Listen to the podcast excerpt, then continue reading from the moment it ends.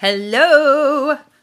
It is, let's see, what is it today? October 2nd? October 2nd, Courage to Change. Here we go. It is essential to my recovery to help my Al Anon group by accepting any of the various responsibilities necessary to keep things running smoothly.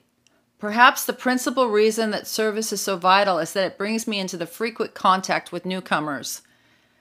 I can get caught up in the trivial problems of everyday life and lose perspective on the many gifts I have received since coming to Al Anon. Talking with newcomers brings me back to reality. When I set out literature, make coffee, or chair a meeting, I become someone a newcomer might think to approach. I remember the frustration of struggling with alcoholism by myself. I had no tools, no one to talk to. Al Anon changed that. Now, no matter how difficult things may seem, I have a fellowship and a way of life that help me to cope. I am no longer alone. Today, I have much for which I am grateful for, but I need to remember how far I've come so I don't get lost in negativity over relatively unimportant matters. Service helps me remember. The Al Anon program was there for me when I needed it. I will do what I can to ensure that it will continue to thrive. I know that service I offer will strengthen my own recovery. Service, service, service. That is the key.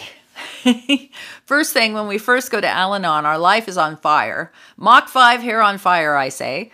And uh, we are out of control and we're looking for help. And not long after going to Al Anon, your life starts to take on a, a different perspective and you start to see things differently and you start to enjoy life and you get to recreate relationships and move forward and it affects every part of your life positively. Your work church social kids friends bunko wherever you hang it's better.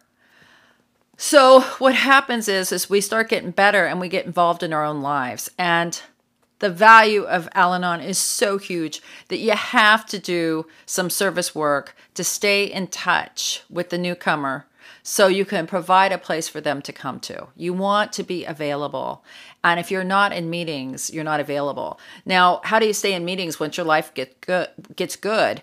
Is you take on service commitments because then you have to be there, right? And it's a good thing to do. It keeps you grounded. It keeps you remembering what your life was like before Al Anon and you are able to provide something and make something available for someone who is desperate in need of help like you were.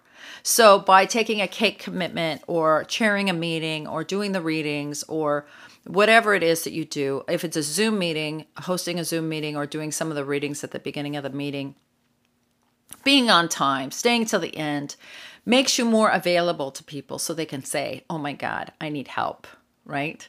So it's very important, and I think service work is a fantastic way to keep the message going for those who still need help. So don't just take yours, get yours, and hit the road and see ya. I'm great, thanks. Get yours, enjoy your life, and give it back. Okay, that is the 12th suggestion. Service.